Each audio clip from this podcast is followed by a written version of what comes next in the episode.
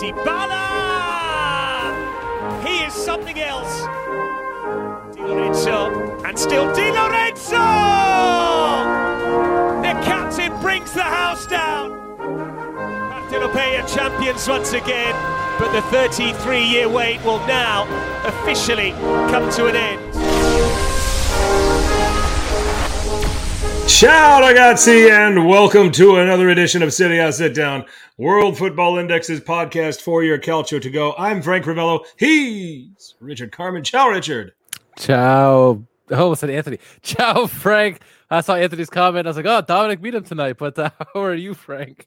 I'm good. I'm good. I'm good. How are you? I'm good. I'm good. I'm exhausted, but I'm good. A lot of yeah, good it's yeah, yeah. We're just uh, you know we just had to send a notice now about being on. Like like w- this is how we're slacking. Life's getting too busy for either for either of us right now, and Yeah. uh, so usually we kind of give everybody notice during the day and all that other stuff that we're going to be on and. Uh, Too well, much Champions League. We got to watch Yeah. all that. And then we're like, oh, man, we got to do a podcast tonight. Here we yeah, go. I was so engulfed in that, and then trying to do my work, and kids are in soccer, and and, and all this other stuff. And it's like, yeah, what are you? So, uh, fun fact: we've had seventy games in Serie A, Richard. We have not had a goal on a direct kick, on a direct free kick yet. Really? Yeah, like a free kick directly taken and scored. Like, not I'm not talking about like uh Roma with Pellegrini's goal where Dybala played a long ball and Pellegrini volleyed it in, which is one of my goal of the week candidates, by the way. Right. But like like a curling ball into the top corner of the net, etc. You know, Hmm. something like you know something like that, just We'll directly from that. the free kick. We'll to I- Because I was looking at, it, I was like free kick and said, "There's guys like going into this week." Hmm. like they were showing the free i was looking up the free kick leaders and i was like free kick goals are from direct free kicks and i think it's uh Marin who's 0 for 4 on empoli and they had him as the leader because he had the most attempts but Hmm. nobody has scored yet Interesting. so that's crazy. Um, Szczesny made a beautiful stop on Muriel, which you know we'll get to a little bit later. Uh, so that could have been the first one, but uh, that could have been the first one. So it's going to be very very interesting to see you know right now i wonder what you know it, it, it could be anybody. Uh, amazing vincent's here anthony's here dominic's here. Good to see you guys. Hey pack the chat.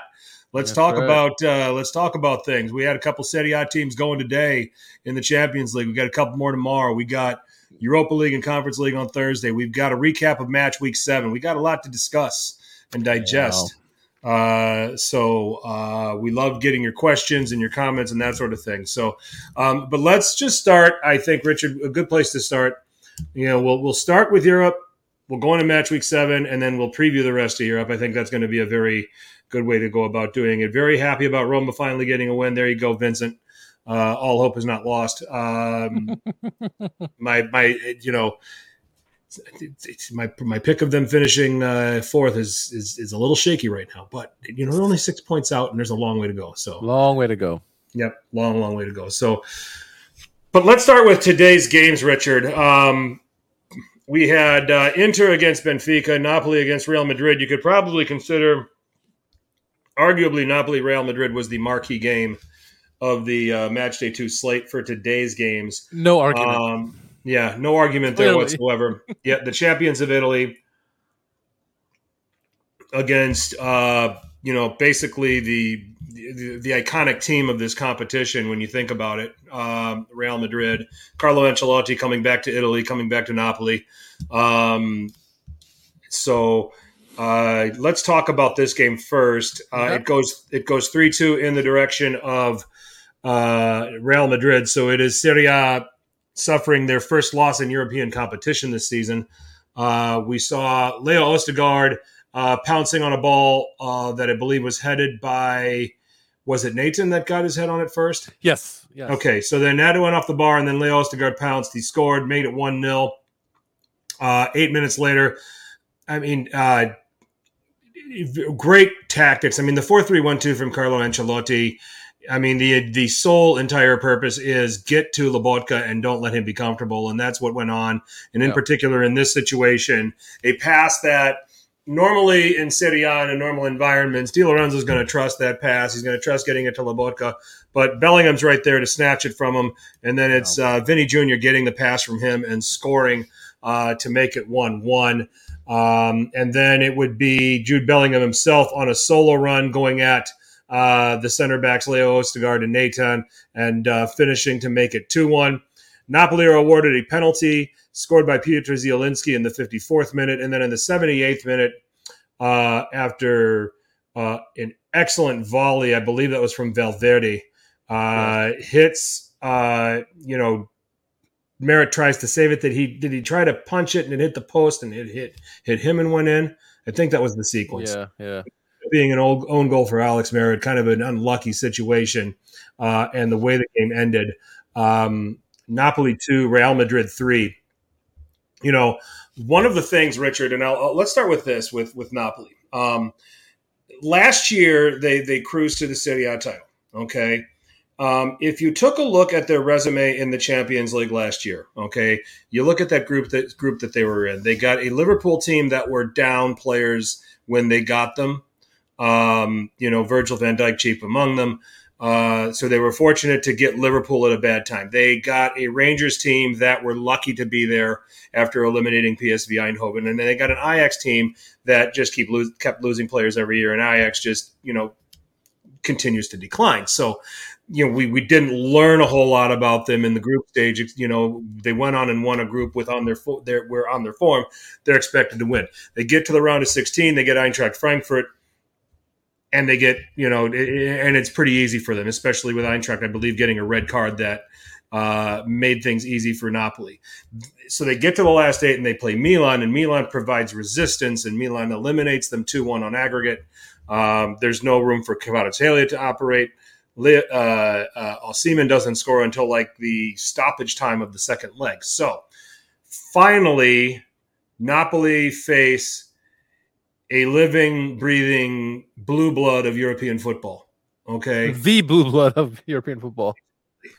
Um, and because I think that that is probably the one question that you could ask of this Napoli team and this collection of players. How are they going to look when they have to play the big guys. Um, characterize for give me your impression of how you think Napoli fared today against a team of the caliber of Real Madrid. It was a good game. It was a uh, someone put in the, in the chat. It's a, a cracker of a game. It sure it sure was. The one thing with Rudi Garcia is when he plays good teams. But and I would say when he plays good teams in the league, he's gonna struggle not be as consistent as he normally is. But when he plays the top echelon teams in the world, he's shown that he knows how to match them up and take away their weaknesses and go toe to toe with them, right? He's done it against the PSGs, the Chelsea's, mm-hmm. Man Cities of the world. What we saw against Real Madrid is a similar output where you know they had a they had a good schematic uh, drawn up. Yeah, there some of the players still had some moment, but it was fairly even for most part of the game. And Ostigard got his goal, and it's like boom, that's exactly the formula you want to see if you're if you're Napoli. Um, obviously, Real Madrid would come back and score a couple goals, but hey, Napoli hung in there. Uh, yeah. and they, they, kept going back and forth. Uh, so overall, I want to say the schematics and the way that Napoli fought in this was impressive. They they went toe to toe with the with the, the best team in Europe, and uh, didn't look scared all that all, to, all that much really. And the the big thing for me on the downside for Napoli, where I was unimpressed with the front three. I thought they were the ones who were lacking, and also Di, Lorenzo was passed to Bellingham. You you give the best players for Real Madrid stepped up, right? Bellingham, Bellingham, he's right now a combination of Zidane, Ronaldo, and Benzema all together. This, he's scoring goals, he's doing everything right now for them. Vinicius Junior, he come up and scores the first goal of the game. Um, Valverde, he's a great player. He scored a wonderful cracker, and I guess his own goal. I gave that goal to Valverde. um, so the Stars had to beat them, and they did. And that's what you expect from Real Madrid. They're going to always show up in these kind of moments. But Napoli weren't afraid. They went toe to toe with them. I thought the midfield was doing a really good job for Napoli. Really kept them in the game. Obviously, Zielinski got that goal. Uh, but yeah, you know, overall, I think this is a great performance for Napoli. They can learn now when they go to to the to Madrid at the Bernabeu. Uh, hopefully, it'll be another great game. They can steal a win from Madrid there, but uh, they should they should be confident after this game as opposed to like hanging their head down for losing. I mean, generally speaking, generally speaking, it's not going to be a good day for Napoli if Matteo Politano is the best performing of the three up front. Yeah, I thought um, he was um, ass. and, and, and, and yeah, and he was crap too. So I mean, it's just like I mean, slightly ahead. Uh, what do I think of the penalty decision? I thought it was fair. I mean, I don't know what your thoughts were. Yeah, yeah, I Yeah. thought it was fair. Yeah. Um, so, um, yeah, I- you know, you find, I mean, sometimes, I mean, when you're playing against a team like Real Madrid, y- y- I mean, they're not a team you're going to go out and dominate like you would against, you know, Lecce like they did at the weekend. Um, you know, you're going to have to find a, part too. You know, yeah, they're going to have to find a way to score goals. And the game was relatively even. The possession was relatively even. Um, you know what? Where I think the glaring difference was, and it showed up in particular in the first half, is the power, the blend of power and pace that Bellingham, Vinny Jr. And Rodrigo can throw at you up front. I mean, those were. I mean, Bellingham automatically is going to get selected in this team, but to go with Rodrigo and Vinny up front um, against Ostig- against Ostigard and Nathan, I think was a masterstroke by Ancelotti. Um, you know, Joselu has been in there; he's been scoring goals left and right, but he's a target. You know, Yeah. he's a guy that you put him in there, and it's a little bit different for an Ostigard. It's a little bit different for a Nathan. They know where he's going to be. You know, in most cases, and they're going to be able to deal with him and man mark him. Now you bring a couple of pacier guys that can stretch them, that can give them problems, um, that can move the center backs around, which kind of helped uh, you know, their movement maybe helped open up uh, some space when Bellingham scored that second goal as well. Um, imagine if this Madrid team had a proper target striker. Well, I mean, I did, the, the tactics dictated themselves, Vincent, tonight, where Real Madrid did not need a proper target striker. did I hear this? Did I hear this crazy stat correctly? That they said Bellingham has nine goals in his first nine games for Madrid. I mean, you're talking Ronaldo and Benzema type numbers there, and he's not even a striker. Uh, so they don't even maybe they don't even need a striker, right? The way this formation is, I mean, they're two they're two guys up top are very versatile. They're very skilled. Is one of the best players in the world, and so yeah, they can do their thing. Then go out wide, and then you know Bellingham and everybody else slides right in there, and they can feed off of that. So this is a good setup right now for uh, for Ancelotti's men. I don't know if they need a nine at the moment. Carlo has turned that kid loose, flat out. Um, and can you imagine? Because right now I think it's lined up for him to join for free next year. But can you imagine when Kylian Mbappe joins this joins this team? Okay, and you can play this same system. And I don't think I don't know if Ancelotti's going to be back after this season because I think he's going to coach Brazil. Um, you know, he's going to be Brazil's next coach after whenever. But If one person can handle the egos, it's two people really: Ancelotti and Zidane. Ancelotti has always been to me like one of the best man managers. Yeah. You know, you know, and, and I mean, there's a reason why he's been around so long.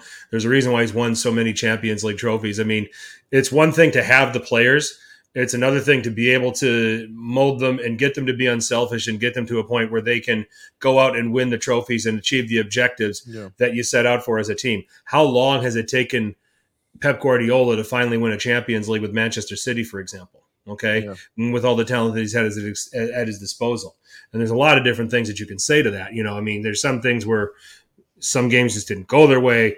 Uh, this, you know, some games, you know, fell apart, injuries, uh, you know, and, you know, and all of that other stuff, and certainly you got to account for that. But when you talk about a manager of Ancelotti's quality, um, I mean, he's been able to stand the test of time because he's been such a good man manager. Um, so, uh, and um, Mbappe fits absolutely per- the formation that Real Madrid played. Kylian Mbappe fits it absolutely perfectly. I'm with all of you guys. Um, Yeah. you know, and that's the that. Oh dear Lord, look out if that ha- when that happens too. And look, So- I don't want to take credit. Uh, oh, I don't want to. I don't want to say that uh, Kvara and and Osimhen and Politano choked. I'm gonna say it's more the opposite, where Ancelotti got his men lined up perfectly. They they knew how to press them the right way. They knew how to shade them the right way to take away their strengths and really force Napoli to to find another way to beat them other than going through the left side. Um, and you know you got to give credit to Real Madrid, but with that said, Napoli still hung in there. They they kept coming in waves. They found ways to, to get through to Madrid. They started putting pressure. They they, they had good spells of it uh, on the offensive end, so they, they kept it in. You know, and, and you know, Napoli maybe should have had a draw in this game. You know, but uh, you know, again, class always rears its head in these kind of big games. But you know, Mhm. full credit to Napoli for for going toe to toe. Yeah, and when you you have an ine- inexperienced center back pairing of Leo Ostigard and Nathan, Mm-hmm. okay, they haven't played much together. Uh, Nathan, in particular, has not played a lot of games at this level. Yeah. Um, and Ostigard has, has not played that many more. Um, No. And then on top of that, and I think that the another thing that maybe gets overlooked is Giovanni Di Lorenzo. He has issues. Okay, Vinny Jr. is a player in the mold of he's he's he's similar to Rafael Leao. Rafael Leao will go at you and dribble you and get you get past you. Rafael Leao has had a, a, a lot of successful games against Giovanni Di Lorenzo. Mhm. Vinny Vinny has that element to him, but Vinny also is clever with his running off the ball, with getting so into good, yeah. spaces and, and and things like that. And that's where he gets that's where he can catch Di Lorenzo out now. Di Lorenzo, I mean, Vinny Jr.'s goal was the product of Di Lorenzo making an error passing, and I, you know, could be critical of Di Lorenzo's recovery effort um, on that goal, but I think it was long gone. You know, he was so far back that it's just like you're hoping the goalie goalkeeper saves it. But I think he underestimated Bellingham as well because Bellingham uh, can read those plays very well, which he did in that play. Yeah. Anyone else in the world, it probably would have got right by him and gone to and gone to Lobotka, but Bellingham perfectly reaches it. He's got the length to you know reach out and, and poke it out, and then obviously with his composure at 20 years old, for Jesus Christ's sake, um, he find he finds Vinicius Jr. who's going to open his up when he opens up his hips, the whole world is his oyster, and he can just do anything he wants with it, and he did. I mean, Meret Mhm. played it well, but Vinicius Jr. still found the back of the net there on that goal. So you know, Di. Lorenzo hopefully will learn from that going forward, especially teams against like Real Real Madrid. agreed. Um, you know, I think when I take a look at the overall performances here, just I mean, I think I think Napoli were fine as a collective. I mean, Yeah. and and I stress collective. I don't know if there was a guy that really individually shone for them at any one position. You could probably say Zielinski. Yeah, Um, I give you that. but that's about it. You know, I mean, it was, but still, I mean, they they they put in a collective performance. They were close to coming out of there with a point against what might be the best team in the world, um, and uh, you know they they come a little bit short, but there's still plenty for them to play for here. Um, you know, they now have they now have two games with Union Berlin. Um, you know, an Union Berlin team that can't get out of its own way right now. Um, I believe they've lost six straight in all comps. Um, you know, uh, I think they're maybe I think they're realizing they've, they've got some injuries too. A player like Robin Knoche certainly helps them in the defense. Yeah, Um, you know, and he's been out for long periods of time. But I think Union Union Berlin's learning the hard way that Bonucci's just not the defender that he is anymore either. Um, so that kind of becomes a problem. Um, so they've got two games to get it right and maybe work their way to at least seven, at most nine points. Um, uh, they ought to get a win and a draw out of Union Berlin for sure, but uh, uh, but two wins really should be the expectation if you're a Napoli supporter, given Union Berlin's form, and given that you know Napoli is starting to come around a little bit. It looks like they've starting to slowly make some adjustments. We'll talk about their game against Lecce here uh, when we batch up match week seven. Um, but that's uh, that's kind of where I'm at with with Napoli. I think minimum four, minimum four, but should get six on Union Berlin. How, what do you think? yeah, yeah. I agree with you there. I think uh, I really like well Napoli's depth in general, but I think you know if they can use what they did against Real Madrid against the other teams, they should be able to get wins in all those games.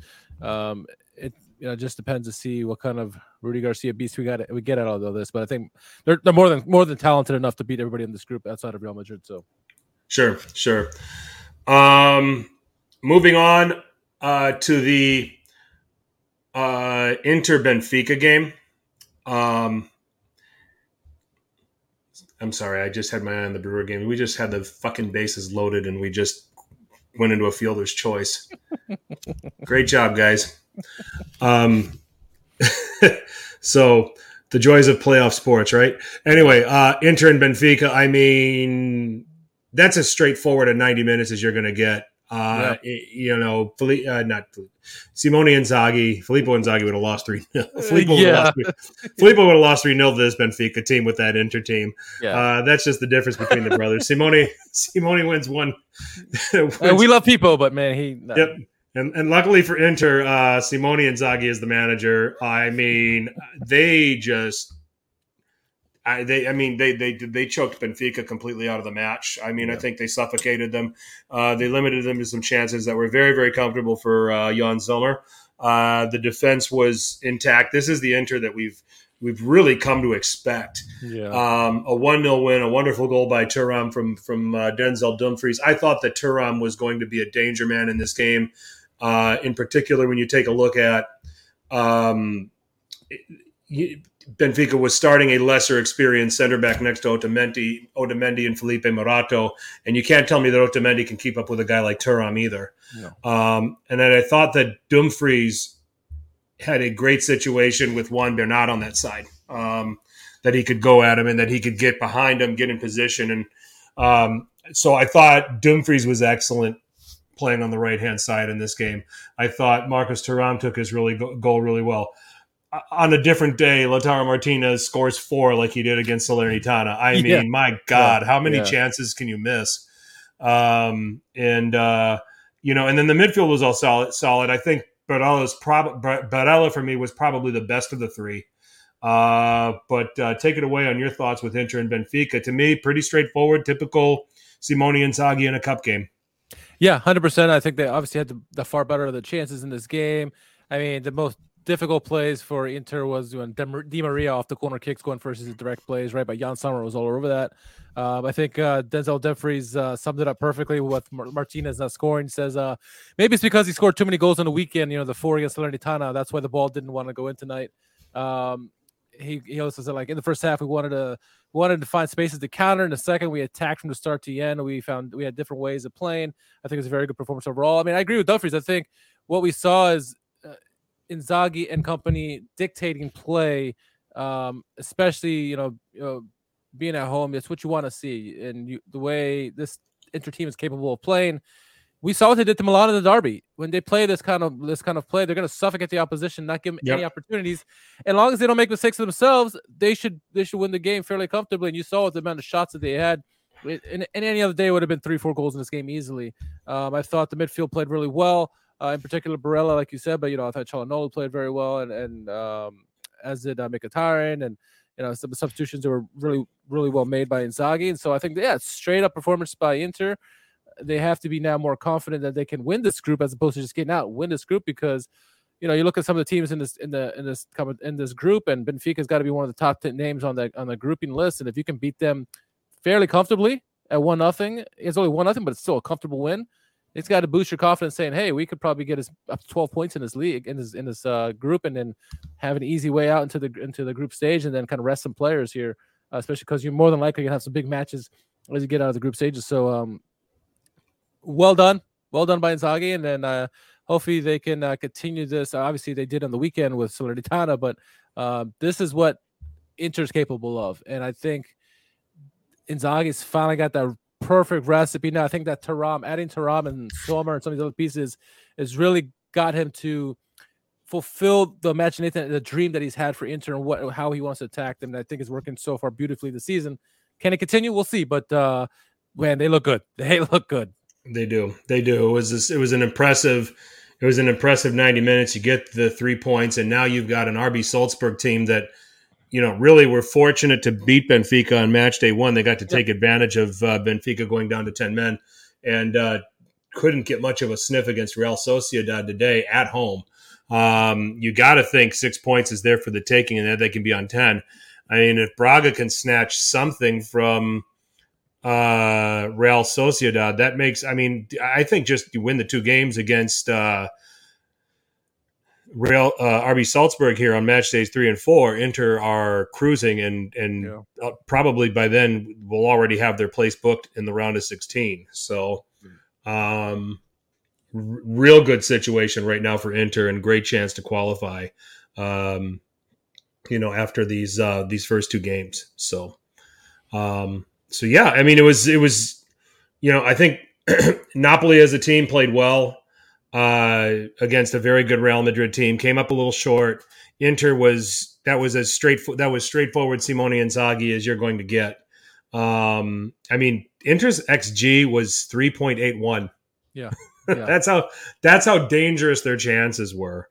Uh, in this game, and they only came up with one. I mean, I'm sure EC. We're still, you know, on on nerves, on pins and needles. I mean, Eduardo, you're, you're in the chat. You can let us know, but I'm sure you know they were nervous, nervous wreck throughout the game. Uh, but they looked fairly comfortable from our neutral eyes, and I thought uh, this is what this is what they do. They choke the, check out the best players from the opposition, and then just you know do their game. And when they yeah. do, they are they're almost unbeatable. Yeah, Di Maria didn't have a very good day uh, and actually left with 10 minutes left with a little bit of a knock. Uh, Rafa Silva couldn't get anything going. Um, not a single shot from David Neres, who was asked to, you know, asked to lead the line. Uh, Orkun Kokcu, um, talented uh, young Turkish player that you're going to kind of hear more of as you go. There was not much for him either. So, um, yeah, rough. Not What's a good that? day for the not a good day for the nines in the Champions League, eh? Neres, Osimhen, Hurricane. Let me ask you this. Let me have this conversation with you because, and, and this might be off Serie A topic, but let's talk about the role of the nine, you know, and what can constitute a good game. You know, so because, and a lot of this came from my frustration with Harry Kane. Not, you know, I, I locked him in all my DraftKings lineups today, and he didn't even get a shot on goal, mm. or he, he didn't even get a shot. Okay, you and I had as many shots as Harry Kane did um, today. Where's uh, our money? Show us yeah. the money. Yeah, why aren't we getting paid, Bayern Munich? Come on. um, so, I, and it turned into a debate, and there's a lot, you know. And I, I, went on this rant, and he's overrated, and he's the he's he's the product of a hype machine from from Premier League fanboys, et cetera, et cetera, et cetera. So, um, so um, we have sour back three. I like the use of that word sour. You're sour on any opponent's attack. You know, so Pavard is good. Um, he is yes, good. he is. Pavard's good. Is it a good game from the nine if he doesn't get any shots, but he is occupying defenders and to a, to a level where it's opening up room for the other playmaking midfielders and wingers, and they're getting all of the chances, or does he need to be able to get on the end of some things? Does he need to be able to create from high position, create chances from high positions? You know, obviously score if he scores a goal, he's doing his job, you know, optically. Yeah. But are there days where it's enough to just take up a take take up a couple of defenders and let the guys underneath him do the work? If you're a striker who is not the upper echelon striker, if you're a I, I don't want to draw any like Cholito Simeone, like he's he's good on his day, but like if he if he were to be the, their lone striker and just holds up the ball and feeds it off to the to, to the the smaller guys to score goals, okay, that's fine. But when you're you're expected to be one of the best strikers in the world, yes, one, you should be doing that, holding up the ball and feeding up to your guys and kind of setting them up. But two, you better damn well get your shots off, right? What we've seen this season with Vlahovic, for example, right? He's done excellent in holding up the ball, giving it to Chiesa and his and his and his teammates, but he's also finding a way to get his own shot. The best strikers in the world will find a way to get their own shot. Will get shots on target because that it's like a shark with blood in the water. They will go for it.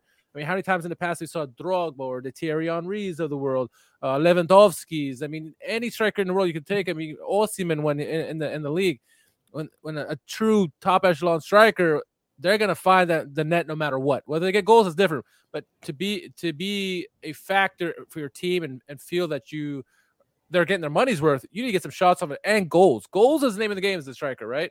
Um, say what you want about about uh, uh Giroud being old and stuff, but he gets his goals still in these kind of games, the games where Harry Kane gets paid the big, big, big bucks, he needs to get some damn shots off. Yeah, it's nice to set yeah. up your teammates. You got some great teammates. You I don't even set up. I don't think he even set up his teammates.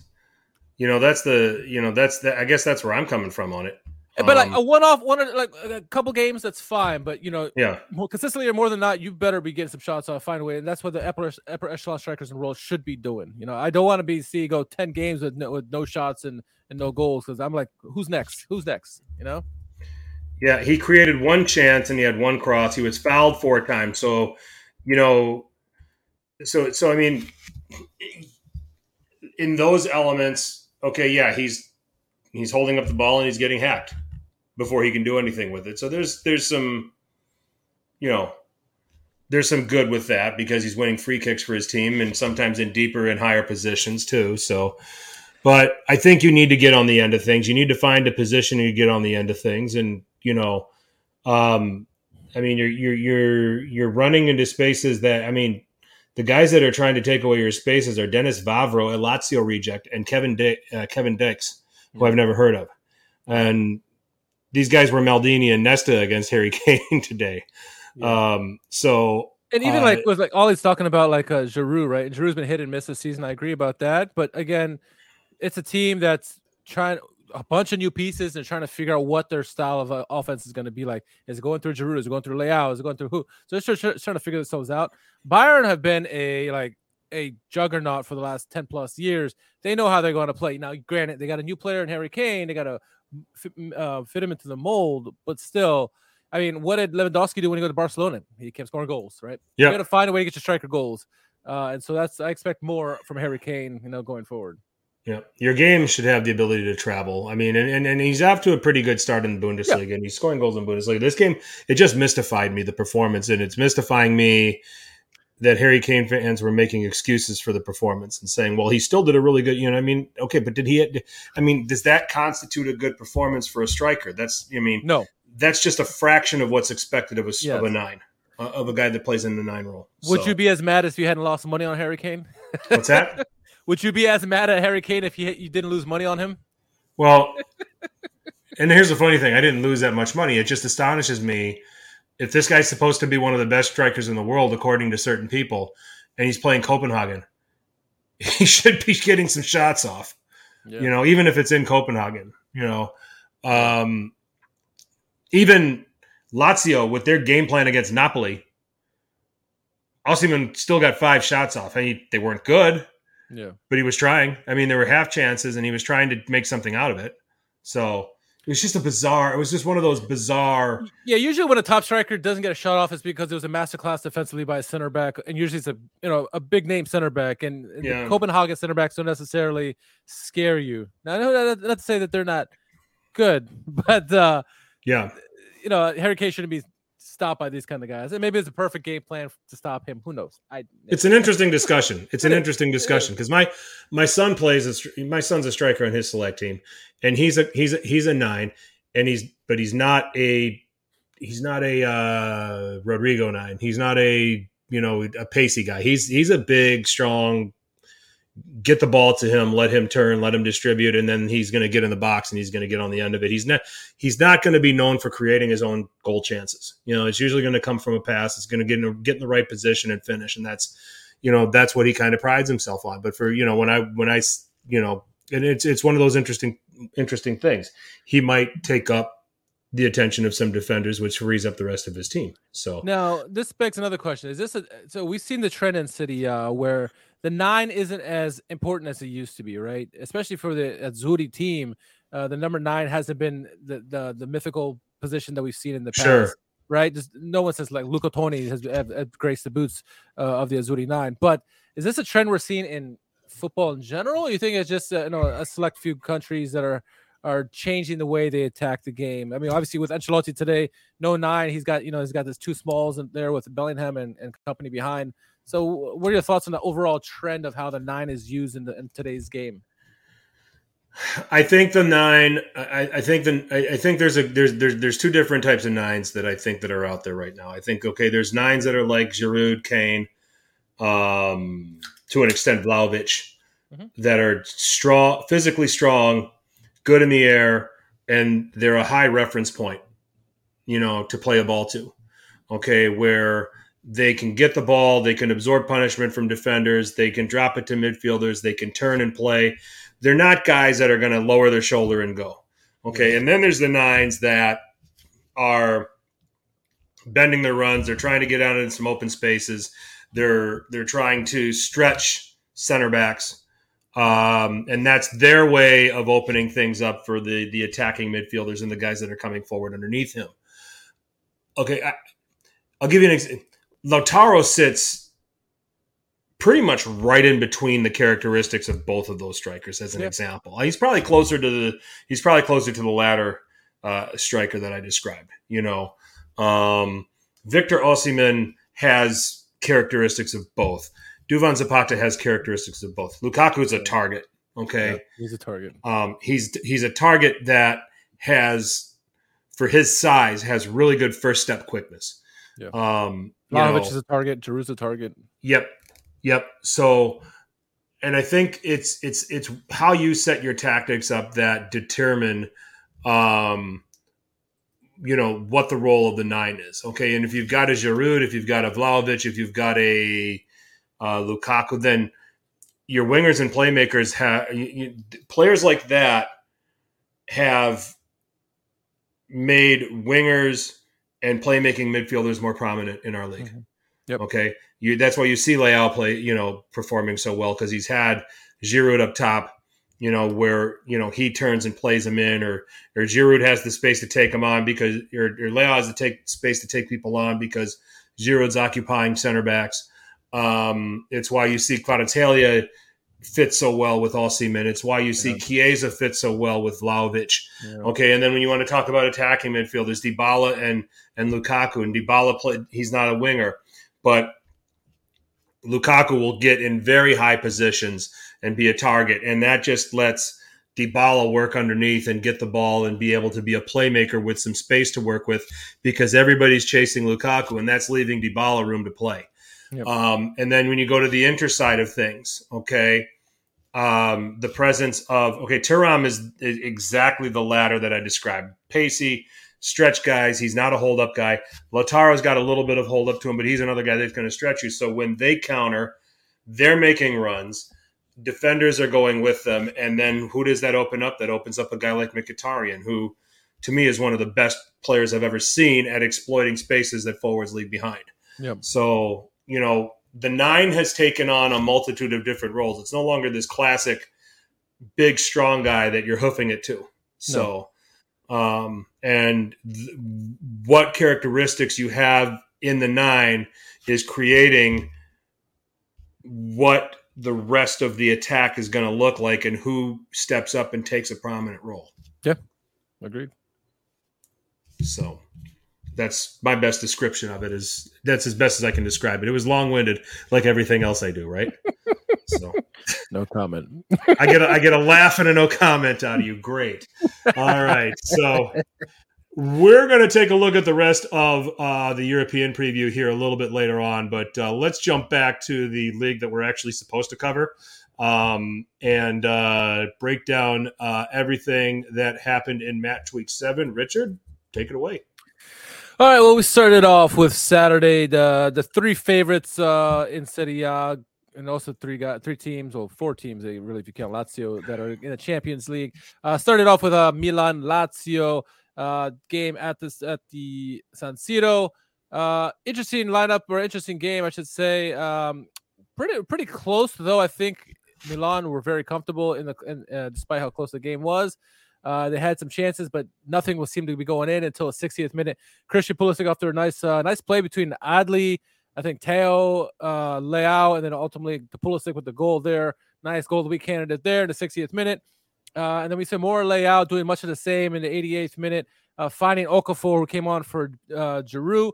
Milan went two nothing fairly comfortably against uh, against Lazio. Another statement game for them, you know, saying they brushed off the Inter game and have been rolling ever since. Uh, last week, last year's champion Napoli on the road to Lecce, a game which could have been a very difficult game. Let everyone who goes to Lecce it, it find it difficult. Napoli came to play. They had a statement to make. Uh, wonderful, wonderful performance by them. Ostigard, you mentioned him scoring in the Champions League. He gets his first league goal for them in the 16th minute. Osimhen, uh, it's only one nothing at halftime, so it's fairly close. Probably well done by Lecce up at that point, though Napoli had a lot of chances. Second half, though, different story. Osimhen scored in the 51st minute. Uh, Gaetano got a goal in the 88th and Politano uh, penalty in the 94th minute. Uh, romping win for Napoli, four nothing there. Uh, rare, rare to see Lecce lose that big at home. Um, speaking of uh, losing big at home, Salernitana hosting Inter, uh, and the guy who couldn't score in Champions League, it's because he used all his goals up the, on the during the weekend. That's uh, probably what it was. Yeah. Lautaro Martinez with the poker, uh, four goals all in the second half. I mean, Salernitana hung in there as best they could uh, despite, despite the barrage of shots by by Inter. But eventually the dam would break, and it, it did break. 62nd minute, Lautaro Martinez scored again in the 77th, uh, in the 85th, and um, a penalty in the 89th. Um, excuse me, the penalty was the 85th, and then he scored in the 89th. Uh, one of them was a goal of the week candidate. I can't remember which one off the top of my head, but uh, Yeah, I think uh, we had nearly so after Lautaro's goal, Salernitana scored. You're thinking, okay, it's a game on, but the goal got taken back, and then Inter just went on from there. And they, and they I mean, wonderful performance by them. Lautaro making a statement. He's got nine goals now in the league. I think he's got uh, four up on on Osimhen and company. So uh, big win for Inter there. They went comfortably. So all basically three favorites in the league uh, this this season so far all won comfortably on Saturday. Moving on to Sunday, uh, the turning of the calendar to October. Bologna hosting Empoli. Uh, Orsolini, it was an Orsolini show. It was, it was, it was a, a, weekend for hat tricks. Uh, first, we had Lautaro and on Saturday. On Sunday, Orsolini, goal of the weekend in the 21st minute. Wonderful move. Wonderful first touch and a wonderful move around the defender. Gets yep. a nice goal there. Uh, the 66th minute gets another goal, the second goal of the game, and then gets his hat trick in, in stoppage time of the second half. Three nothing win for Bologna. It wasn't all easy for them. Skorupski had to make some big saves for sure, but uh, Bologna won as we as we expected there. Uh, one of the more entertaining games of the weekend. It was Udinese hosting Genoa. Uh, you saw a lovely goal first by Gudmundsson uh, from just outside the top of the box. Goal of the week candidate there. Lucca with a nice goal in the 23rd to kind of counteract that. Um, Gudmundsson again in the 41st minute. Well, before he scored, he scored a goal called offsides, come back, a couple minutes later, comes back again, scores the goal, two two to one at that point. Um, and it wasn't until stoppage time where Udinese got an equalizer there, 2 2 in a very entertaining game. We did see a red card from Lovric in stoppage time as well. Um, Juve Atalanta, a game that could have been a goal fest, wasn't. There was no goals in this game, but uh, it was an entertaining game. It was really, uh, you know, curious to see how Allegri ball would go up against Gasperini ball. Um, what we saw is uh, both teams having their fair share of chances. Szczesny with one of the plays of the week with a great uh, free kick save on Muriel. That was surely going to the goal. Wonderful save by him. Uh, but I think Atalanta had uh, created the better of the chances in this game. Uh, you know, Szczesny just stood on his on his head. Musso did have to make some big saves as well, so I'm not going to discount Juventus. Good back and forth game, 0-0 there. Roma, you mentioned this, mentioned them at the beginning of the, of the podcast. They got back on track against EDF, former manager, right? Uh, two nothing win there. Uh, goals by Lukaku, assisted by Paulo Dybala, and then Pellegrini scoring in the 83rd minute. Your goal of the week candidate there. Uh, mine too, I guess. Right, we're sharing. Mm-hmm. um, but Roma win, nice win against uh, uh, an informed Frosinone. So you know, we say what you want to say about Frosinone. They have been pretty good so far this season. So it's a good win for Roma get back on track. Uh, nice 2 0 victory there. Moving on to Monday, uh, a game that was uh, a sneaky pick for one of the uh, potential game of the weekend's possible goals. Only got one goal in the game. Talk about Sassuolo hosting Monza. Uh, what, a, what a drag this game was. Yeah, it had so much potential in this game with two teams who play very entertaining football. It didn't happen in this game. But it, game started changing for Monza once uh, Lorenzo Colombo came into the game. Really, everything started coming through him. He forced a nice uh, play in the 66th minute, gets a nice goal. That's the only goal in the game. I really was hoping for like a barn burn in this game, maybe a 4 3, 3 2 type of game. And we just didn't see it. Now, there were some chances. Laurienté and Berardi they made some nice saves in this game, but it wasn't living up to the hype that we had hoped, especially how both these teams have been playing this so far this season. Um, a team that had been taking the memo from uh, Juventus and uh, and Atalanta, Torino, and Hellas, 0-0 in that game, and that's all I'm going to say about that game. Uh, and then lastly, at least the team got the memo about scoring goals, Fiorentina hosting Cagliari. It was a Fiorentina show, and it all it, you know they pretty much sealed the game in the first half, which we've seen a lot this season.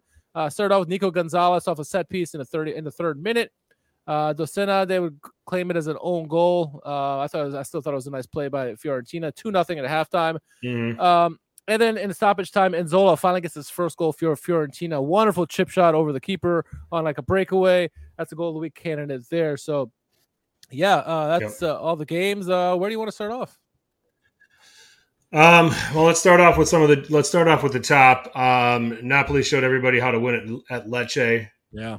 Um, we got uh, uh you know That's very good contributions. I mean, they. Hmm? Well, I was gonna say, yeah, I, I failed to mention. Yeah, you hear me? Yeah, I can you hear, hear you. Oh, okay, uh, I failed to yeah, mention in the Salernitana game against Inter. Uh, Inter, the lone bright spot for Salernitana was a the tifo that was displayed. They did the uh, Pink Floyd, yeah. Uh, the wall. I mean, that was the well Pink done by Floyd them. Wall. Yeah, that was really well done by them. So that's the only bright spot for Salernitana in that game. But uh, yeah, kudos to them. I got to give a shout out to that. Bob Lex was mentioned that in chat. So, yep.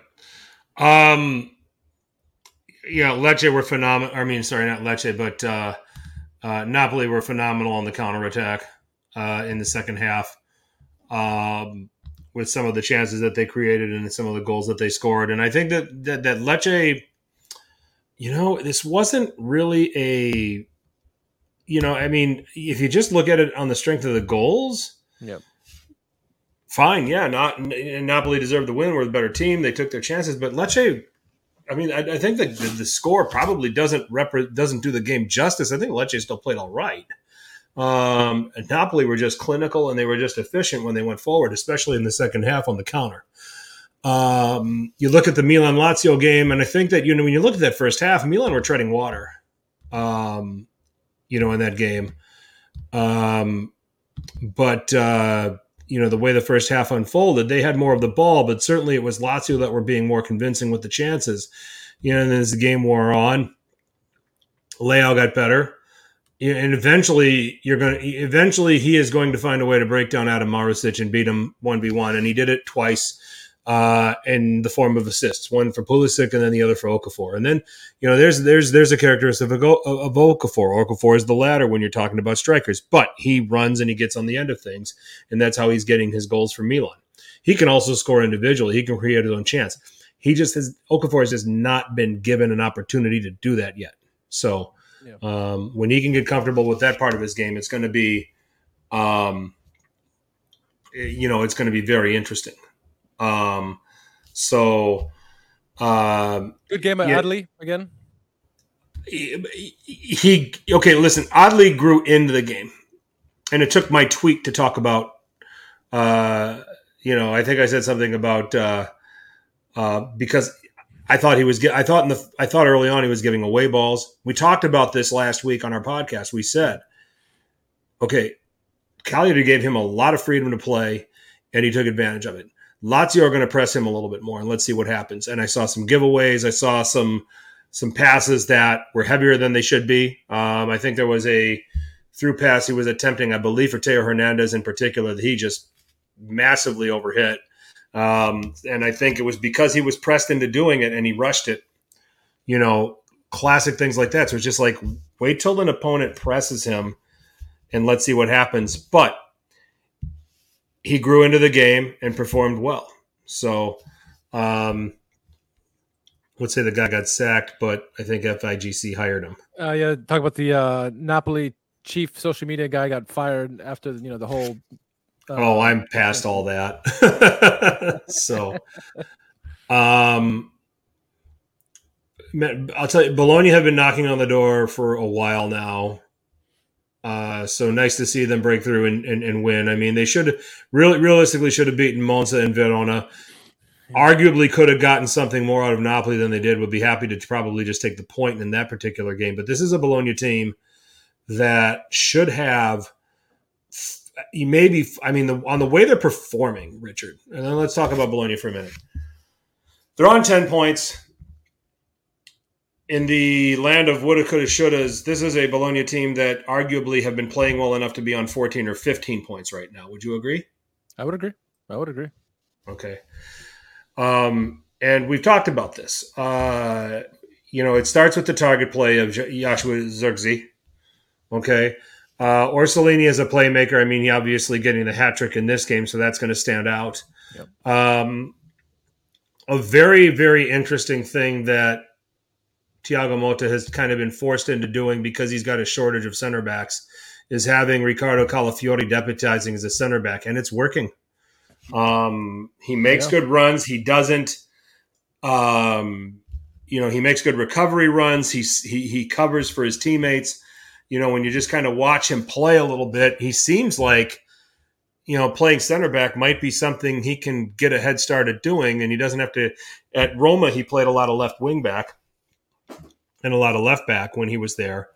Um, but here he's deputizing as a center back, and it's and it's helping. Um, and and, and Beukema is proving to be a pretty good purchase there too. Uh, you know, in that center back pairing because Bologna now that's now four straight games without conceding a goal. Yeah. Um, so uh, so they've got they've got something pretty positive going on uh, over there, and finally they have the goals to kind of back up that display. Um, I I rated them highly uh, in my predictions. I think I had them like I had them finishing ahead of Fiorentina. Um, they had the second best defense in the league this year, um, mm-hmm. and you'd argue, be, you know, for where they started compared to Lecce, Atalanta, Fiorentina, Juve, and even Napoli if they had some of the good fortune that you mentioned earlier on in some of the other games, they would be up right up there in the mix with the top four because they're playing that well. Only Inter has a better defense this season so far than Bologna.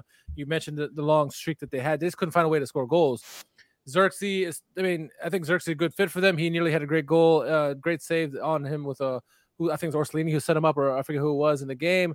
But this Bologna team has a potential. We've seen that it's pieces are there and they're starting to get them up. Uh, uh, Motta's starting to get them lined up well, and so now they've got to get the goals, and that'll be like the final piece for them. But they got the defense, which is good. That's the hardest yep. part sometimes for some of these teams, especially a team like Bologna. So, well, we'll see what they can do. But uh, I've I'm, I've been uh, optimistic about their start so far, and I'm, I'm, I'm hopeful that they can continue to build upon that because that's uh, that's what you want to see. A, a trademark of a good team is you get better as the season goes on. You don't not like Cagliari, sorry, George, for a couple years ago, where you start out hot and then you kind of drift away. That's the opposite what you want to happen. I think hopefully Bologna can keep building each week uh, and gain more confidence. Thiago Motta and his style of play that he wants his team to play. And yeah, he's got some playmakers. So, uh, you know, keep an eye on them. Go. Speaking of Bologna, everybody, go look up the headshot of a player by the name of Giovanni Fabbian. Especially if you're an older person like me at 48 years old and you see the picture of it, this, he looks like he's eight. Giovanni, what? Giovanni Fabbian with two oh. B's. Oh, um, that just he looks like such a boy. yeah, yeah, yeah. Oh my goodness! Because uh, I, I looked at the because I'm going through the lineup in the in, in, the bench, and I had to do a double take at what I was looking at. So, is this the Primavera? Um, no kidding. You know, um, Lewis Ferguson's been solid for them too. And they've got a rotation of wingers now, which will help them. I mean, they don't have to. It was Orsolini with the hat trick here, but Ndoye has come in and, and played well. Uh, I've seen good games from Jesper Karlsson, uh, you know, in addition. So they've got that going on too. They've got good, you know, they can rotate guys into the kind of holding midfielder. El Azzouzi is another good player that they've got in there, um, you know, that's been contributing. Yeah. Um, and speaking of holding midfielders, can we just go to Sassuolo? Okay, so uh, Manuel Locatelli, Davide Fratesi, and now Daniel Boloca looks like he's going to be the next guy. I know. Um, just... How does Sassuolo do this? Good, good, you know, scouting, I guess, and they they have a guy a certain piece that they look for in the in the midfield position, and it just seems to work every time. It doesn't matter the height, just as long as he has a certain skill set uh, on them. And man, he's uh, he looks like he's a baller. So uh, yeah, good for them. I mean, teams need to start watching. Oh, if they're not already watching Sassuolo, I'm sure they already are after Locatelli and Fratesi. So yeah, I'm sure everyone's watching Sassuolo and uh, the talent that they can produce. Yep, and uh, uh, he, I believe, where did he play? I think he was with. Uh, uh, let's see, I believe he was with uh, Frosinone in Serie B. So, you know, here they go again. They go and what, what do they do for? Uh, what do they do for Fratesi re- replacement? They just go and grab they just go and grab a guy that played in Serie B, uh, and they keep plugging along. I and mean, he played for Frosinone in Serie B last season. He started 29 of 31 games, scored twice. Um, you know, but it was his his midfield positioning, winning winning tackles, uh, intercepting passes, and then winning duels. Um, he won more duels than he lost. So, um, you know, and now he's starting to slowly translate that into his role over at um, uh, Sassuolo. So, uh, so that jumped out. That's another one that jumped out at me. Yeah. Um, what'd you think of the Atalanta Juventus game on the whole? I mean, like we should probably talk about that. These are two of the top teams in the league. Um, I think that you know Szczesny came up with a couple of key saves, as did Musso. Yeah. Um, but it was Allegri ball and Allegri ball won out over Gasperini ball, in my opinion. That's how that's really what happened, even though it was a draw. Yeah, they I mean they, they cancel each other out a lot. They kind of stifled each other's strengths, especially Juventus stifled Atalanta's strengths. Um, Yeah, the game had uh, again potential to be uh, one of those barn burner games, a really classic kind of game, and we, we didn't really see that. Was as you mentioned, Allegri ball won out. I know Juventini are you know upset at the result. Uh, Reno's in the chat. he, he he was upset with the game, unacceptable. But this Atalanta team is also good, and so it's like, yeah, you, you didn't score any goals and you got a draw, but you also got to take a grain of salt that you know, you tied Atalanta. And on the flip side, Atalanta the same thing is like, yeah, they would have wanted to win in a game like this, especially at home but Juventus is playing pretty decent so far this year, right? They kind of found their their magic again with Chiesa and, and Vlahovic. So to kind of shut them down today or this weekend, uh, you got to take with a grain of salt and just say, hey, these kind of games, you rather have a draw than a loss. So just take the draw and move on. Hopefully, the next time you play them, you can kind of get a result. But I was hoping to see much more expressive play. There were some times where both keepers made some excellent saves, Musso and, and Szczesny in particular on their free kick.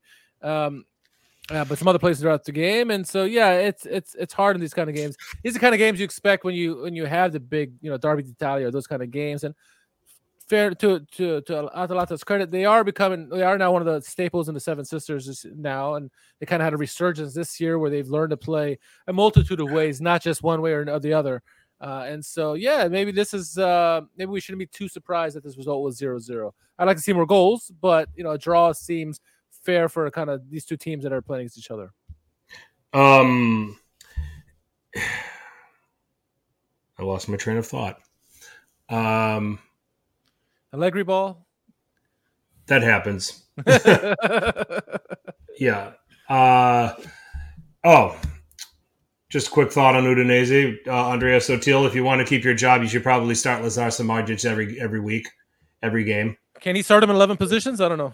I mean, what is this silliness with not starting him against Genoa? I, you know, and then he comes on and they uh look let's better. see when did he come on yeah he came on in the uh 58th minute and they looked better in that they looked better when he was in the game and i don't know yeah fine you played every three days at this point but for the majority of the season you're basically going to be playing once a week your best player shouldn't be playing from the bench now if you're if you're playing every three days and you're trying to manage people, then yeah, you sometimes need to make the decision to rest players. So, speaking of which, Milan have won three straight games playing every three days. And come back to Milan real quick. That's another thing. And I and I said this on Twitter, and that was my tweet. I said I think the Pioli out and Cardinale out, people are having a really hard time right now because Pioli pushed all the right buttons over the last week to win three straight games, playing every three days. Yeah, yeah. So. And, uh, Everyone expected uh, him to fold in this kind of pressure, especially after that Inter game, right? The derby, and uh, he's done everything well. What you kind of see now is that maybe Inter just that good. Inter are really damn good at the moment. So you take that aside. Same thing, Fiorentina, right? Inter Fiorentina looked great until they played the Inter, Inter and the Inter slacked them for nothing. Everyone's like, oh, they're they're they're terrible. Then they kind of rebounded and had some nice wins after that. So yeah, Pioli is pushing the right buttons at the moment. He's rotating guys. We're criticizing him for the, some of the rotations. Um, everyone loved the Adli insertions, but some of the other some of the other substitutions like, oh, why why are you starting these? Uh, I know heading to the Lazio game, they're like, well, why did you start it? Why, why is the starting eleven playing? Uh, but it worked, and he's pushing all the right buttons. He's getting now more depth, uh, more playing time for some of the guys who don't normally get it, and so now as the season goes on, he'll have a lot of guys with a lot of experience. Musah's getting some key minutes in right now. Chukwueze as well, trying to adapt into this team. Uh, so and yeah, it, this is as good for overall team, and, and and I can only imagine it's doing wonders for Adli to get these minutes in the last you know two games that he's played in. So um, yeah, I think Pioli, the Pioli out guys are, are going to be hiding until the next uh, next time it rears ugly head. Sure. Um, we should talk about Lazio too. I mean, is is is Sarri in trouble? I don't think so. I mean, he came up against a really good Milan team. Um, I know they're they're languishing at the moment, and it's not what Lotito wants for sure. Uh, seven points in, uh, on in 16th place, but they need to get on a roll. I mean, if they continue this kind of form for the next for the next couple weeks, yeah, I, I see Sarri's head on the chopping block. But I, you know, if they get, I think it strings a couple of results together. It's not like they've been playing terrible. It's just like they haven't getting the goals in, and great. They came up against some really good teams as well, and so that's gonna kind of favor into. But they had a nice victory as well. They beat they beat Napoli. It's got to hold something, right? So mm-hmm. they got to just start getting some some wins in here. And if they do, I think all all calmer heads will prevail. I still think I still I'm, I still you know pick Lazio in the top four, and you know your Roma pick. You think a Roma pick looks bad? Look, my Lazio pick looks terrible at the moment, but Yeah. it's, a, it's a long way to go. Thirty plus games to go. Uh, I think they have they can right the ship, but yeah, in this next you know few weeks, we got you know one more week before the international break, and then two more weeks after that. And by the end of October, they're still looking in you know the bottom bottom five places. Yeah, you might have to look at uh m- keep your eye on on Sarri being exited, but uh, I I still have full confidence in this Lazio team. It's just been a rough rough spell of tough games. Yeah, yeah, I would agree with that. Uh, so, yeah, let's see what happens with Lazio here going forward. They're they're at Celtic tomorrow. We'll talk about that here shortly. Um, I do want to come back to let me let me come back to Sassuolo. Did you know that Samu Castillejo now plays on Sassuolo? Oh, does he? I thought Yeah. no, I, no, He I- came on as a substitute with eight minutes eight minutes left in the match. Um, I thought I heard he come back to Italy, but uh, I wasn't I wasn't for sure for that. But uh, okay, right he on. came on for Henrique, and I that, that might have been uh, Dionisi saying, "I don't want to win this game." Um, so, um, a towel. yeah, it's- after Colombo scored, uh, after Colombo scored that goal there from Monza. Um, yeah, yeah. I thought you the world was gonna fall apart when Messias scored the other day, and I was like, oh my god, oh my god, what's going on here? yeah, I know. Uh, Messi is scoring for Genoa. All these, uh, you know, CDK having some success there over there at Atalanta. yeah. Um, I mean, it's Yeah. all happening. Um, you know, Monza just hung in there. I mean, it was, and but they they had more of the ball to to their credit. Sassuolo tried to beat them on the counter. They looked really good. Uh, Di Gregorio was outstanding. Um, you Do you think- seven. Go ahead. Do you think Berardi was trying to do too much? I mean, obviously Laurienté is getting he can create his own opportunities, and so can Berardi. But it seemed like at times in the game that Berardi tried to almost do everything himself. And granted, he is the best player, but you know you gotta find the open man at times and not try to take on two, three guys. I think he had to largely because in this game, Pinamonti was almost nowhere to be found. He, He Pinamonti couldn't find space off the ball to for for Berardi to feed him. So Berardi did have to take a lot by himself. So that was one of the things that stood out to me because I watched a very good chunk of this game, and you know I, I saw Berardi doing a lot. I saw Laurienté doing a lot. I'm sitting there like, where the hell is Pinamonti here? Um, you know, and I thought, you know, that's a credit to the job that Monza's defenders do. Um, you know, Caldirola, Mari, and uh, Carboni. And you know what? Good on them because usually when we see Monza defend well, it's because Armando Izzo's playing back there. Mhm. Uh, so these guys had a chance to step up and you know withstand what's been a very ferocious attack. Let's not, this is a Sassuolo team that just beat Juventus and Inter, um, and now they turn around and they lose to Monza. Um, I'll stand by it though. On a different day, this this this game, the way this game unfolded, Sassuolo will probably walk off winning this two or three one. Um, it just it, it came down to great goalkeeping by uh, Di Gregorio, who's you know turning into the you know a, a goalkeeper we probably need to continue to keep our eye on. Mhm. Uh, you know, he's 26 years old. He's uh, he's been around the block a little bit, but I mean, at at 26, you've had to Still have played young. for a while. But yeah, he still relatively young. You're you're absolutely right. Um, we've we've we've we've praised uh, Andrea Colpani, but I think we also need to give some credit to Patrick Ciurria too. Yes, no, absolutely. That front three for the, the three attacking midfielders there for Monza have been playing fantastic. They're a great complement to each other. You know, Cop- Colpani's getting all the credit, but Ciurria is is playing fantastic ball.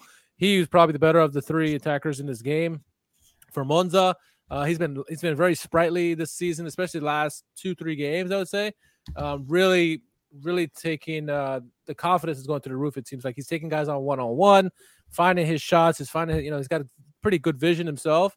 So yeah, keep an eye out for Ciurria and, and Colpani, that combination there. And uh, this the team with Colombo now, if he can insert himself as the main striker there, they're going to be going to find a way some good goals. And I, like I said, I, I I pick them as top ten team because there is talent on the team. They know how to play really well together. Uh, and it's very entertaining to watch. So yeah, I'm excited to see what Monza can produce. And I, like I said, I I I, I pegged them in for or penned them in for uh, a European place challenge next season and going forward, but not maybe maybe not quite this season. But it's a good team Yeah. that's built here. Um, yeah, they they need a consistent, reliable scorer right now because they only have five goals through seven games. Colombo, Yep. maybe this is this gets him kickstarted. I I've just never been a believer of, in, in Dany Mota at this level. Um, Yep. Uh, curious. The only the other curious observation I have about Monza is the role that Matteo, Matteo Pessina plays in this team. I mean, when you looked at him as, on the Atalanta teams, he was playing a lot higher through the midfield, off the ball with Atalanta, and and here he's he's withdrawn. He's he's in roles where he's really protecting the back three. You don't really see him venturing into the the opponent's penalty area very much in this Monza setup. You actually see Gagliardini doing that a little bit more. You do, and I, I, feel like it's almost like a Pirlo role for them. They're trying to. He's the he's the wily vet, the captain who just you know kind of pulls the strings from the back, protects the back four, and just kind of lets the, the, young guys go and play the game out there. That's what I kind of vibe that I'm getting from Pessina.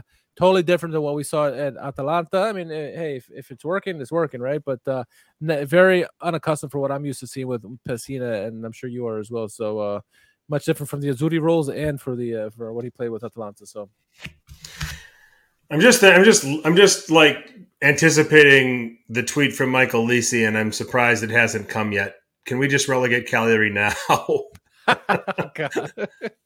so, because he always says that about one team every year, it seems. so. Empoli are going to run for the money, but they, they look better under under Azzola. So, yeah, Empoli. I mean, Empoli were the one that were. uh Salernitana is uh, what I'm shocked with. I mean, only three points. They played much better than they than their place in the table says they are. Too good for their table position. I agree with you. Um, you know, but I think when you take a look at some of the teams they've played against, uh, well, I don't know, Roma. Uh, they they did get a point off of Roma. They had to go to the Lecce, where people have been having a hard time with that. I mean, um, and Frosinone has been in decent form. Torino's good. I mean, it's it's going to be an uphill climb for even for Salernitana. Yeah. They go to Monza on uh, Sunday, um, oh. so that'll be a pretty interesting. It's a it's a particularly big game for Salernitana. Monza need to try to use this game as a you know after after beating Sassuolo. This needs a, this is a validation game for them as far as their prospects for top half. So, um, so we'll have to see we'll have to see how that all plays out. I mean, um, you got you got Monza Salernitana, which is going to be a big game. Lazio Atalanta, Napoli Fiorentina on Sunday. I mean, those are some big games there. And then on Saturday, you have Bologna Inter. Keep an eye on that for that game. And then the Battle of Torino or, or Turin with Juventus and Torino. I think Juve, Juve wins easy that game. But uh, a lot of a lot of good games, a lot of big uh, uh, tough games this weekend. So excited. Torino, Torino and Hellas Verona didn't even try to play. I don't know what that was when they were playing. I mean, you know, when I look at Juric's lineup there were a lot of guys in here that I don't think he normally starts. I mean, you had Lazaro, you had Rodrigo Zapata. I mean, even Radonjic, as talented as he is, doesn't really play a whole lot.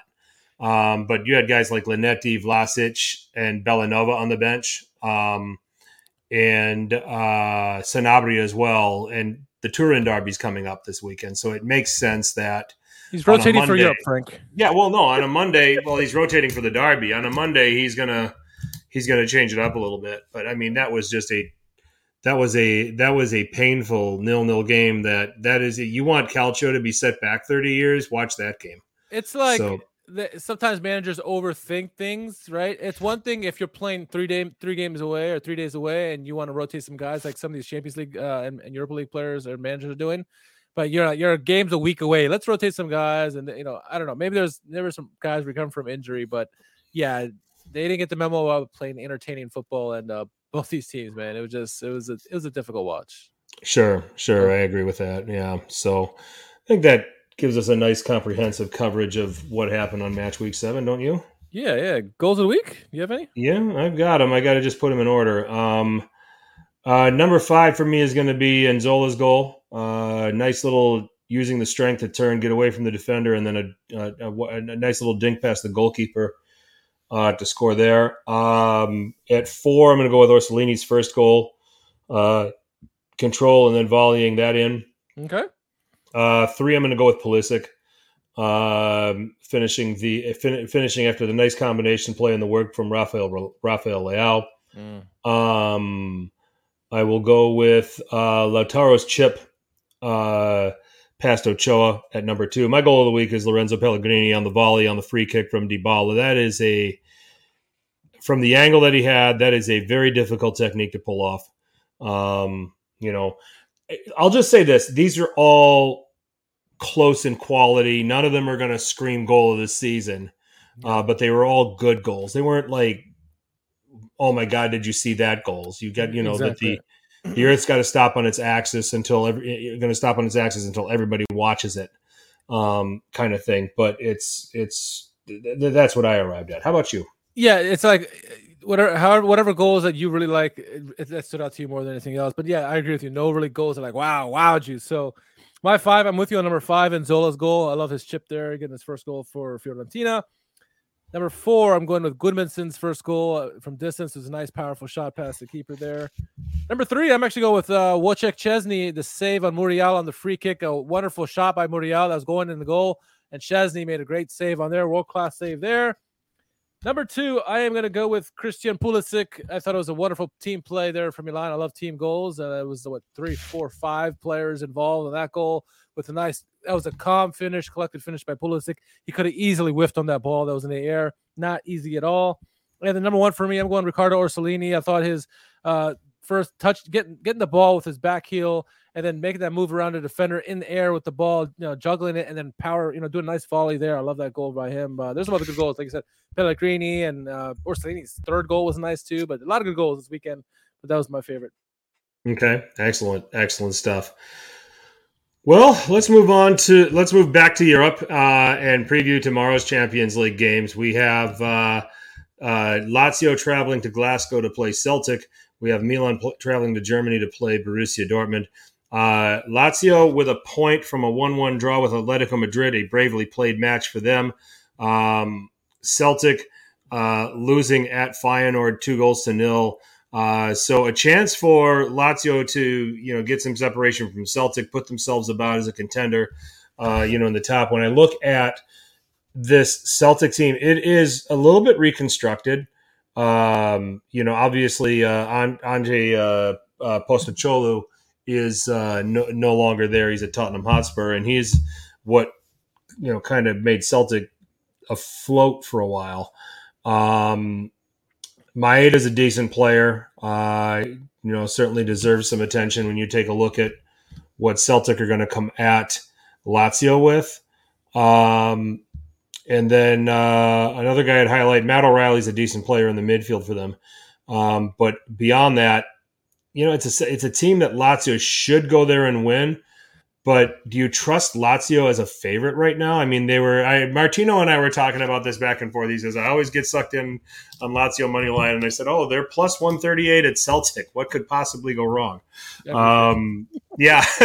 so, um, do you trust Lazio as a favorite? I mean, yeah, they they they they bravely scratched out a one one draw against the team that's arguably the favorite in this group, in Atletico Madrid. You'd you'd want to see them validate what they can do in Europe with winning this game in Celtic. I just on their form, especially away uh, this season, I, I have concerns.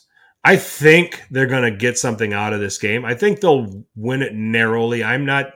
Lazio's not running riot uh, at Celtic Park tomorrow night. They're going to win narrowly, and they're going to win something like two one. I think. They, they they they should be the favorites as they are, um, and on paper they should handle Celtic. However, what most of these Laziale players have not experienced is you'll never walk alone in that kind of atmosphere Yeah. at Celtic. And despite no matter how good Celtic are doing, that's a daunting atmosphere to play in. The same thing if you go to uh, Liverpool, Milan's going to go to Dortmund with a similar atmosphere there with the same song. Um, that how do they how do they deal with that kind of pressure? Because you know you could be as good as anybody. Uh, the energy, the team, the home team is going to feed off that energy. Lazio should be able to handle them, but it's going to be very difficult for them. I, I agree with you. They're playing very inconsistent at the moment. If they get back to their root play, the way they had in their in their wins so far this so far this year, like like they did against Napoli, they should win comfortably. But I'm not quite convinced with them at the moment, especially on the road at a place like Celtic, which you know the atmosphere is just so amazing. I, I see a score draw in this one. I think I'm not I'm not convinced Lazio can get the win. I hope they do. Hope Immobile finds a way to you know get some goals in there if, if he gets to start in this one. Uh, I assume he's not injured.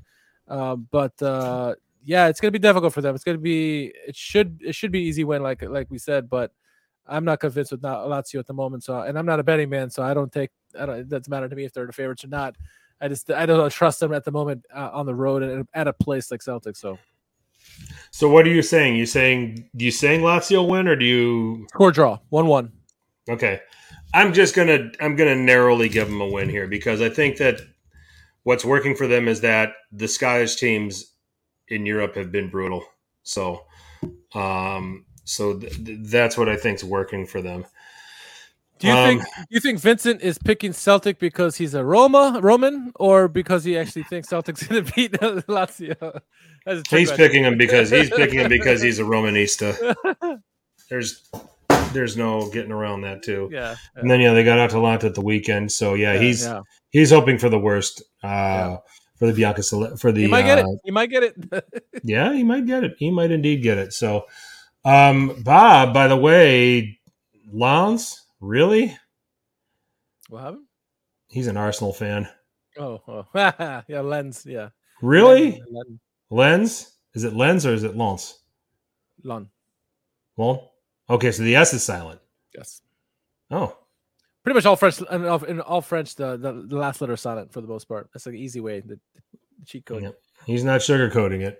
So, He sucked. all right. Thank you, Vincent. We appreciate the honesty. Because I'm a real fan. Yeah, yeah. Honesty is the best policy around here at the That's city. I sit down. So we move on. Uh, you know, the marquee as far as Serie A is concerned for today. Obviously, we had the Napoli Real Madrid game yesterday. Milan traveling to the Signal Iduna Park to take on Borussia Dortmund. Christian Pulisic. It's a homecoming of sorts for him. Um, it's not believed that Ruben Loftus Cheek is going to be available to play in this game. I never dove deep enough to find out how long he's going to be out. We know Krunic is out. Kalulu's still out. Um, so you're going to probably see Musah play tomorrow um, with Reijnders and Adli in that midfield. And I don't think that combination is played together yet. So that concerns me going on the road to Europe, uh, going on the road to a place like Dortmund. Now, um, this Dortmund team, I think there's an advantage for Raf- with Rafael Leao against Julian Ryerson uh, in a counterattacking situation. You watch more Bundesliga than I do. Now, you're going to pick Milan because you support Milan and you support Schalke, who's Borussia Dortmund's arch rival. If we're going on amazing Vincent's uh, uh, rationale here, um, I'm just going to pick Milan because I'm a Milan supporter and that's what I want to see. Um, but anyway, uh, I think that that's that's an advantage. Um, can Rein, can Reijnders find the space to be dangerous through the midfield? Özcan's a decent ball winning midfielder, but he's not going to. His role is not going to be to man mark someone like Reijnders.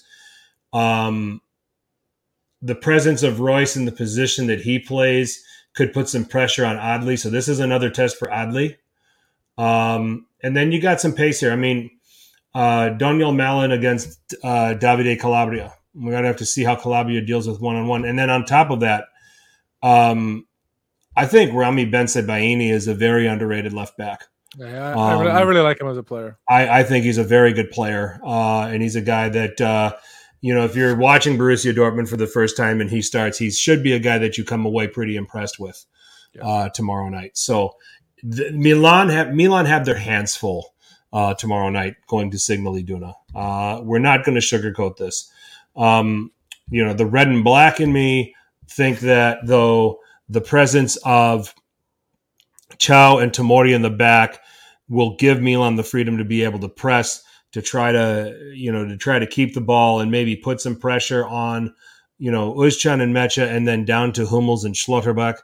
Um, you know if that ends up being the the core of players in that in, in, in that middle that start for Borussia Dortmund, can Giroud you know kind of do what Kane does and occupy the defenders and and maybe not contribute and can we get v one with Ryerson and if we can get moments a goal's going to come from that situation, whether Leao scores it or whether he creates it. Now it's just going to be going the other way because of what Borussia Dortmund can can offer. I think this is a score draw. Um, I'm going to go one one. Uh, I'd love to see Milan win it. I just think the quality of this Borussia Dortmund side is is there after losing at PSG. They're going to and being at home, they're going to be desperate to get something on the board here um, with PSG, Borussia Dortmund, and Milan in this group. um, and then you're dealing with Newcastle too. You do not want to be the team starting in this particular group. You don't want to have zero points in two games, and I think this is going to be a very motivated Borussia Dortmund team for that reason. I got one-one. I, I don't think Milan go there and win. This is a a make or break game for Dortmund. It absolutely is. They they go down two losses in the first in the first three games, that's it's over for them basically. Um, this game has a lot of storylines, right? Obviously, Malick Thiaw coming back, uh, former Schalke player to, to Dortmund. Christian Pulisic, former player for Dortmund, joins uh, there. Uh, some interesting pieces for for for Dortmund. You got to keep an eye on. I agree totally about Malen. Malen is a very tricky player, very good player. Dortmund are very pacey. Uh, Milan have. We'll see how they uh, you know how they line up, how the defense lines up, who who starts the center back because uh, this is a very pacey team that they, they love to play on the counter attack and they they love playing in front of that yellow wall. Uh, very daunting to play. Um, I would never show my bias against Dortmund here, right? Uh, but uh, no, I, I this Dortmund team, I don't. They're not. They're very good. They're very good, but I don't think they're at the normal Dortmund level. Um, they've struggled in some games. They had a a tough score draw against Heidenheim, newcomers uh, from the Zweite Liga who joined up and they, you know, they drew them at home. Uh, they haven't had good results so far this season, but they have some players you have to watch on this team, absolutely.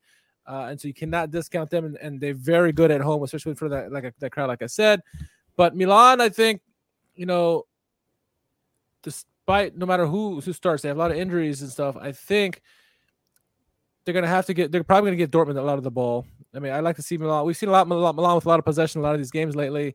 Um, but I, I, I see Dortmund with a lot of possession in the game, trying to dictate the play, and Milan could play off the counter attack on that.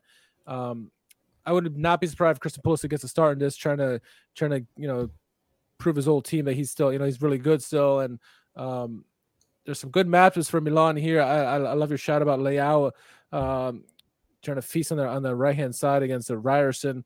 Um, there's some there's some goals here. I think on the counter attack. I, I think Milan, with Dortmund's form, can sneak a win, a narrow win, uh, two one. Uh, against Dortmund, but uh, it's not going to be easy by any stretch. It's not going to be like, oh, they're going to. It's not going to be as easy as the Lazio game was, for example, right? Um, because Dortmund will be hungry, as you mentioned. They're going to be fighting for their, their European lives here, or at least the Champions League lives here. Uh, and they're when usually when their backs against the wall, they, they sometimes do prevail, especially in Champions League. They they kind of show up, right? In the league, in the league, that's different. But when they play in Europe, they seem to step up to the limelight, right? There's no Jude Bellingham to bail them out anymore, but mm-hmm. this is still a very good team. Has a really good midfield, um, and so yeah, it's going to be an entertaining game, I think. And um, yeah, two one, I think a, a narrow victory from Milan here. Okay, I'm just going score draw just to be objective. Mine, but my heart hopes Milan win, obviously. So Going to be a heck of a game. I'm, I'm, I'm looking forward to it. All right, so let's look at the three games here for Europa and conference, and let's you know one, one game, and we'll run you through it. Uh, Sporting Lisbon's hosting Atalanta. Roma's hosting Servette in the Europa League, and then Fiorentina is hosting Ferencvaros in the uh, Conference League. I mean, Sporting v Atalanta. Strap on the feed bag and don't go anywhere if you want to watch that one because uh, that's going to be entertaining. Uh, there is quality on both sides of the pitch here. Um, that Sporting Lisbon team has a ton of talent. Uh, Pedro Gonçalves, chief, chief among them. Yeah. Um, Marcus Edwards, who's kind of like an exiled Englishman playing over there, but he's really good too. Um, and uh, they've got, they still have uh, they still play their 3 4 2 1 setup. They still play with wingbacks, even though they don't have Pedro Porro anymore. They've got other guys against that in there. I believe Nuno, is it Nuno Mendes that mm. is, is his name? Mm-hmm. Um, another talented player there. So, Sporting, it's going to be a duel of two teams that feature three center backs, play pretty similar systems. Um, man, I hate to say this, but Sporting have just a little more playmaking than Atalanta do, and going to Lisbon, going to going to that going to that environment, I just I don't know if Atalanta get out of there with a win. Um, I as much as I'd love to see Atalanta win this game, I think they're going to lose. I think Sporting Lisbon win this game, but boy, I, I I see goals like crazy. I think it's three two. I think this is this is one you're going to want to watch. This will be a boat race. uh, you know, between both of these teams, and I'm there for it. I mean, if I can watch, never doubt the Portuguese teams. Absolutely, Shame Lisbon has sold a few players, absolutely, but there's still some quality there. Um, and I'm gonna, I'm, I, I hate to say this, Atalanta fans, but I think that you're gonna have a setback here. Not gonna really hurt you all that bad in the end because Sturm Graz and and Raków are teams that you should overcome. Uh, to qualify for the next stage of Europa League. So there's not going to be any shame in losing in Lisbon, but I'm going 3 2 to Sporting. to show you where my mind is at at this time of night, you said it's gonna be a boat race, and I'm thinking motorboat. So, excuse me. Um, um, no, I, I, I think that game's gonna be inter- highly entertaining. Maybe it's a CDK show. Who knows, right? No, um, no, I think this is gonna be goals in the game. I agree with you. Sporting, as Vincent says, never doubt the Portuguese teams. They're they're always good, especially at home. Uh, Lisbon is a, is a dangerous place to play, and so. Yeah, I see goals in this game. Uh, I, I go score draw. I mean, I see something like a, a shoot, a two-two, maybe even a three-three in this game. I see a lot of goals in this game. I mean, that can happen too. Um, so. It's gonna be interesting. But yeah, I'll go two-two in that game. I think of the three Italian teams in, in the European play, um, I, I think Roma will have the easier of the three. I think Servette is a game where they should they should comfortably win, especially at home. You know, it's nice to get that win over the weekend. Um, build it up with another maybe two nothing win against Servette, something nice and comfortable the you know the the game Fiorentina has against Ferencvaros. Though I, I have Fiorentina winning, I think it'll be a little bit more difficult for them than Servette will be for Roma. Ferencvaros has been a team that's you know they they play they grind you away. They they have some they just know how to get results and and play teams tough and don't let don't let. Ferencvaros has has some attacking quality and they can get after you, yeah. uh, you know, and score some goals. And for a Fiorentina team that does tend to leak them, they got to be careful. Exactly. Um, that'll be that'll be the tougher of the of the three games. Well, between them and Roma. Roma's I think got the easiest game. But Atalanta and Lisbon, I think, will be a score draw there. So, to amazing Vincent's point, how motivated is Roma going to be to play Servette? I mean, that's that's the one thing. You can sit there and say they're going to just win four or five nil because they just got the quality to do it. But how many of those guys are going to actually be out there for it? You know, El Shaarawy and Belotti should be plenty. Yeah, I'm kind of I'm kind of with you on that, but I think um, Mourinho's going to have, have to get these guys fired up because it's his job at the moment right now because everyone's looking at him saying third year syndrome, third year syndrome. Yeah, not sure. started out well for Roma, and so if anybody wants us to win, it's going to be Mourinho. Now the guys, like you said, it's Servette. How are you going to get up for him? But Mourinho's going to find a way. He'll find something. He'll maybe look at their paper and be like, "Hey, look, they're making fun of you, Lukaku. Okay, go get some goals." I don't know. He'll find a way to motivate the team, but I think Mourinho has to have this game, and I, I, it would not look good if they, if they get a draw or loss in this. I'm going to say 3 0 Roma. It's not going to be as dominant as, I mean, they're, they're going to have the chance. I mean, they're going to keep the ball a lot and they're going to just, I think they're going to manage their way through it. You know, it's not going to be a 3 0 where they should have won 7 or 8 0. It's going to be a 3 0, and yeah, they should have won, th- and 3 0 is appropriate for what for the way they played. Um, Fiorentina, I think, beat Ferencvaros 3 1. Um, as good as Ferencvaros, and I think Ferencvaros is good enough to score. Um, you know, but I think that Fiorentina are just going to have too much for them. One thing that does hinder Ferencvaros, especially in their away matches in Europe, they don't defend particularly well. Mm. So um, so I will give Fiorentina a three-one win there. So I, I, what I want to say is uh, I love I love Calcio fans because they always stick to their their own home team, and when they're playing yeah. with their opposition, they're gonna make fun of them. So like Vincent talking about Lazio losing just because you know he's a Roman fan. We talk about Ro- Milan's gonna win because we love Milan, and then Armenia and Teresa's like, yeah, Milan's gonna lose three-one against Dortmund because he's a Interista. So you gotta love it. You gotta love it. Stay true. You gotta love it. He's good, but he's giving Atalanta a draw. You know, it's still Lombardia region, so yeah, that's fair. But, but uh, you know, so I mean, he's semi-objective there, Armenian yeah. Interest, isn't he? That's right. so anyway, uh, uh, so that's our roundup on Europe. We've got it all wrapped up. There's only one thing left: a very abbreviated edition of the world's most popular hashtag game. It is time for Who Won Calcio Twitter. All right, starting things off. Uh, Patrick Kendrick. Uh, so first, uh, the initial picture was from Leonardo Bertozzi, and this picture is of Messi, Beckham, and Zidane and Inter Miami. And so Patrick Kendrick says, uh, only thing missing is Dimarco. yeah, that's right. World class Dimarco there. Why not? Why not? Uh, um, okay, at Troll Football, Jose Mourinho has turned AS Roma into Chelsea. Yeah, he's four one to, to Genoa. Oh, well, that was painful. That, was That a was painful painful. experience. And speaking of Chelsea, Apex uh, nominated this one. Uh, it comes from Statuotos. It's uh, Puntales. So it's Sassuolo against the, uh, the the Seven Sisters, and he's like, "Give me all your points." And then against the bottom teams or middle teams, they're like, "Yeah, here you go. Take all the points you want." Good old Sassuolo. I fun saw bad. this. Fun bad. I saw this earlier, and I think that I, I, I liked this one. I was hoping somebody was going to nominate it because, yeah, Yeah, I, I, I, this is my winner right here.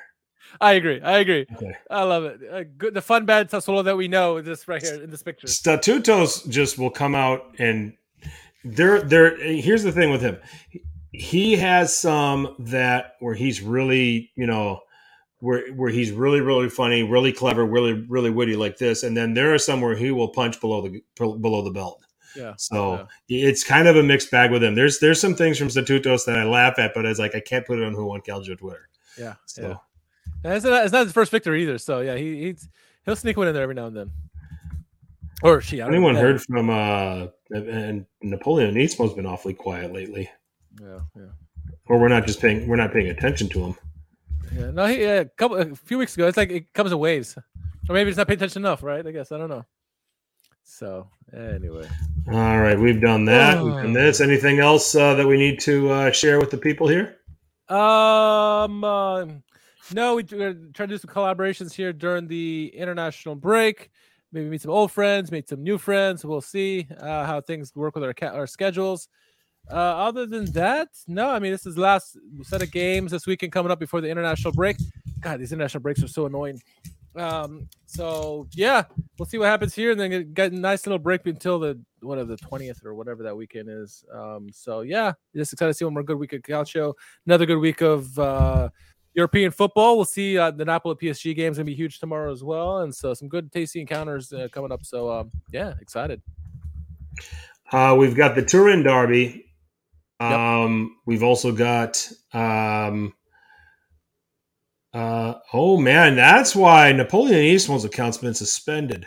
Oh, We need to free best him up. We need, we need, we need, we need to petition to free Napoleon Eastman. We need to get on that.